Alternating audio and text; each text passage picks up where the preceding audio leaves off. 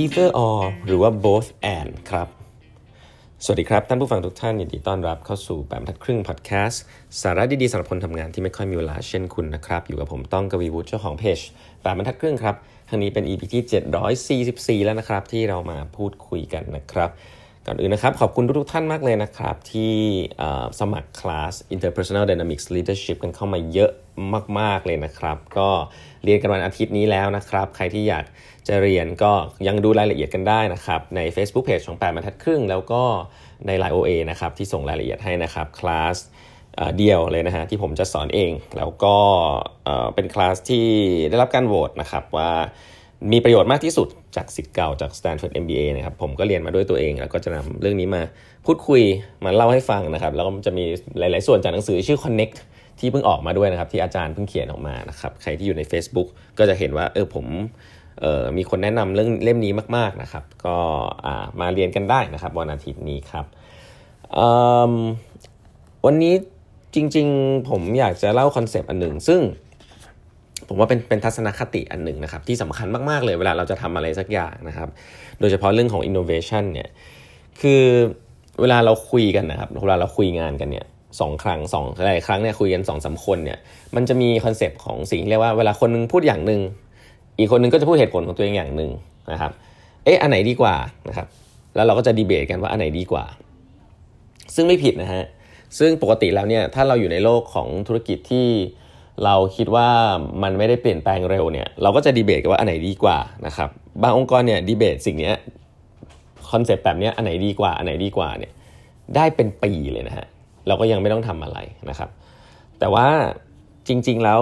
มันมีคอนเซปต์อันหนึ่งฮะเขาบอกว่าอันนั้นเขาเรียกว่าเขาเรียกว่า either or mindset ก็คืออันไหนดีนะครับคือเวลาเราเราเรา respond กับเรื่องต่างๆ ในโลกใบนี้ในในในองค์กรว่าอันไหนดี อันไหนดีกว่าทำอันไหนดีเนี่ยเราก็จะ trap อยู่กับดีเบตนะครับแต่ว่าในในโลกของความเป็นจริงอะครับในเชิงของนวัตกรรมด้วยนะครับ innovation เนี่ยถ้าคุณ assume ก่อนว่าสมมติฐานของคุณใหญ่ ๆ คือคุณยังไม่รู้ว่าอันไหนมันใช่เนี่ยสิ่งที่คุณควรจะทำบ้างนะเขาเรียกว่า both ก็คือทำทั้งคู่เลยนะฮะแต่ว่าอย่าไปทำเยอะนะเอาใหม่อย่าไปทำอย่าไปทำแบบใช้เงินเยอะ ทดลองมันทั้งคู่เลยรู้ว่าอันไหนเวิร์กอันที่ไม่เวิร์กก็ถือว่าเป็นเรียนรู้ไป อันที่เวิร์กก็จะได้ไปต่อ เพราะว่าสินทรัพย์ที่มีเวลาสินทรัพย์ที่มีค่าที่สุดตอนนี้คือเวลาอาจจะเคยได้ยินคำนี้ คนจะพูดเรื่องพวกนี้ค่อนข้างเยอะนะครับ ซึ่งมันเกี่ยวข้องกันครับ เราต้องรวดเร็วและเวลาสำคัญที่สุดใครที่พูดเรื่องพวกนี้ คุณไม่ควรจะ either or บ่อยๆนะครับคุณควรจะทำมันทั้งคู่เลย both and แต่ว่าจะต้อง manage risk นะ ไม่ได้บอกว่าทำแล้วตะบี้ตะบันลงเงินไปเยอะแยะทั้งคู่นะ ต้องค่อยๆ ลงทั้งคู่ ซึ่งสิ่งนี้เขาเรียกว่า meter funding นะครับ meter funding เนี่ยก็คือ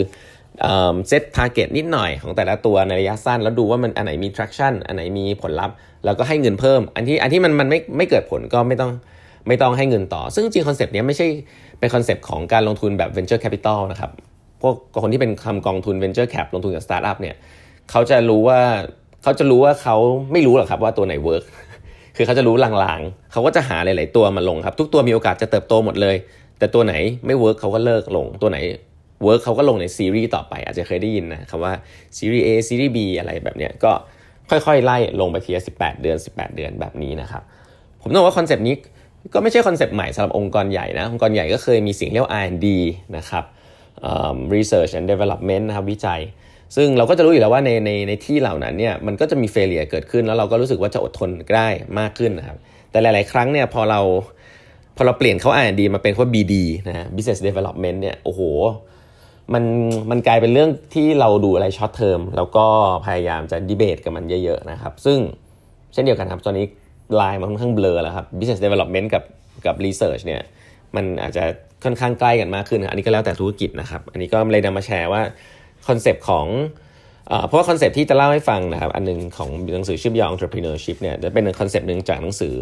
Built to Last นะครับของ Jim Collins เนี่ยก็คือให้ embrace the genius of the and นะใช้คำนี้นะครับเขาบอกคนที่เป็น genius เนี่ยจะจะเหมือนใช้คำว่า and บ่อยนะครับก็ว่าเฮ้ยถ้าไม่รู้ก็ทำทั้งคู่เลยนะครับแล้วเขาจะใช้คำนี้ครับ tyranny of the or นะครับ tyranny เนี่ยก็จะมันมีคำแปลนะครับ แต่ว่าอย่าอย่าไปแปล tyranny มันแปลว่า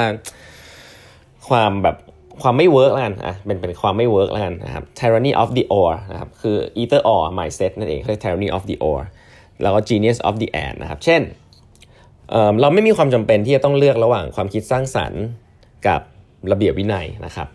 สองสิ่งนี้เนี่ยจริงๆ มันอยู่คู่กันได้นะครับมีเรามี 2 ระบบได้ในองค์กรหนึ่งหลายๆ องค์กรเนี่ยชอบที่จะเลือกว่าเอ๊ะแล้วฉันจะทำยังไง พนักงานจะต้องตอกบัตรทุกคนหรือเปล่า หรือว่าพนักงานจะต้องให้อิสระทุกคนนะครับ จริง ๆ แล้วหลาย ๆ ครั้งเนี่ยมันขึ้นอยู่กับตัวพนักงานด้วยนะครับ พนักงานที่ที่เรารู้สึกว่าเราไว้ใจเขาไม่ได้เป็นพนักงานในอีกรูปแบบหนึ่งเนี่ยเราก็ต้องให้เขา report เยอะ ๆ ไม่ผิดนะครับ แต่พนักงานที่เป็นพนักงานหัวกะทิใช้คำนี้แล้วกันที่เขาต้องการอิสระในการทำงาน ก็ให้เขาได้เหมือนกันครับเราก็มีความคิดสร้างสรรค์เพราะฉะนั้นอย่าอย่าติดกับ framework นะครับแล้วก็พยายามจะเลือกนะครับให้บางทีแล้วมันเทเลเมดได้นะครับ innovation กับ execution นะครับสองอันนี้ก็อยู่คู่กันได้เหมือนกันนะครับอาจจะเป็น 2 ระบบที่อยู่ในองค์กรได้เหมือนกัน innovation อาจจะต้องเป็นอะไรที่ทดลองเยอะๆ execution อาจจะต้องเป็นอะไรที่เป๊ะๆก็ 2 สิ่งนี้ก็อยู่ในองค์กรเดียวกันได้ แต่คุณต้องแบ่งให้ชัดว่า engine ไหน คนกลุ่มไหนทำอะไรนะครับ humility กับ audacity นะคนที่มีความถ่อมตัว ก็ไม่ได้มีความจำเป็นที่จะต้องเป็นคนที่คิดเล็กนะครับเขาก็จะเขาสามารถที่จะเป็นคนที่ think big ได้นะครับ freedom กับ responsibility ก็มาคู่กันได้นะครับคำสองคำนี้จริงๆ เป็นสองคำหลักเลยนะครับ ผมเล่าให้ฟังว่าหนังสือหลายๆ เล่มโดยเฉพาะหนังสือในของ Netflix เนี่ย no rules rules ออะไรพวกนี้เขาจะใช้สองคำนี้บ่อยนะแล้วยุคนี้เนี่ยจริงๆ เขาเป็นยุคเอาสิ่งนี้ขึ้นไปเป็น culture องค์กรได้เลยนะครับ ก็คือ freedom and responsibility ครับ คือคนที่มีอิสระเนี่ยก็จะต้องมีความรับผิดชอบด้วยนะครับ มันไม่ได้หมายความว่าเราให้อิสระคนไปแล้วเราจะบอกเขาว่าเขาทำอะไรก็ได้นะครับ เขาให้ทำอะไรก็ได้ก็จริง แต่เขาต้องรับผิดชอบในการเดลิเวอร์อะไรบางอย่างนะครับ เพราะฉะนั้นเเรื่องเหล่านี้เรื่องเหล่านี้นะครับสองอย่างเนี้ยก็มันก็จะมี 2คำที่หลาย ๆ ครั้งเนี่ยเรารู้สึกว่าเราจะต้องเลือกว่าเราจะบริหารองค์กรแบบไหน แต่จริง ๆ แล้วเนี่ยในหลาย ๆ ครั้งเนี่ยผมว่าเราต้องดูโดยเฉพาะองค์กรใหญ่ ๆ นะครับว่าเรามี cash cow engine อยู่แล้ว เราก็ใช้ระบบหนึ่งได้ เราอยากจะทำ new S curve เราอยากจะหนี disruption นะครับซึ่งเป็นอะไรที่ long term เราก็ใช้อีกระบบหนึ่งได้นะครับ และ2สิ่งนี้ มันอยู่ใต้ร่มองค์กรเดียวกันได้นะครับ แต่ว่าบางทีคุณเอามาปนกันอะเดี๋ยวมันจะมันจะวุ่น เพราะฉะนั้นแล้วไม่มีระบบไหนดีกว่าระบบไหนครับ มันขึ้นอยู่กับว่าโกงองค์กรคุณคืออะไรนะครับ เพราะฉะนั้นอย่าอย่าติด trap อยู่กับว่าเลือกอันไหนดี บางอย่างแล้วแค่ต้องต้องคิดว่าอันไหนดีกับเรื่องของอะไร แล้วก็ดูที่โกงองค์กรนะครับ อย่าไปก๊อปคนอื่น อันนี้ก็ฝากไว้นะครับจุด genius of the and นะครับ อย่าลืมนะครับ สมัครคลาส interpersonal dynamic leadership กันยังเข้ามาได้นะครับ ก็ที่ใกล้เต็มแล้วนะครับ สมัครได้แค่ 2 วันเท่านั้นนะครับ วันนี้เวลาหมดแล้วนะครับ ฝากกด subscribe แปดบรรทัดครึ่งด้วยนะครับ แล้วพบกันใหม่วันพรุ่งนี้ครับ สวัสดีครับ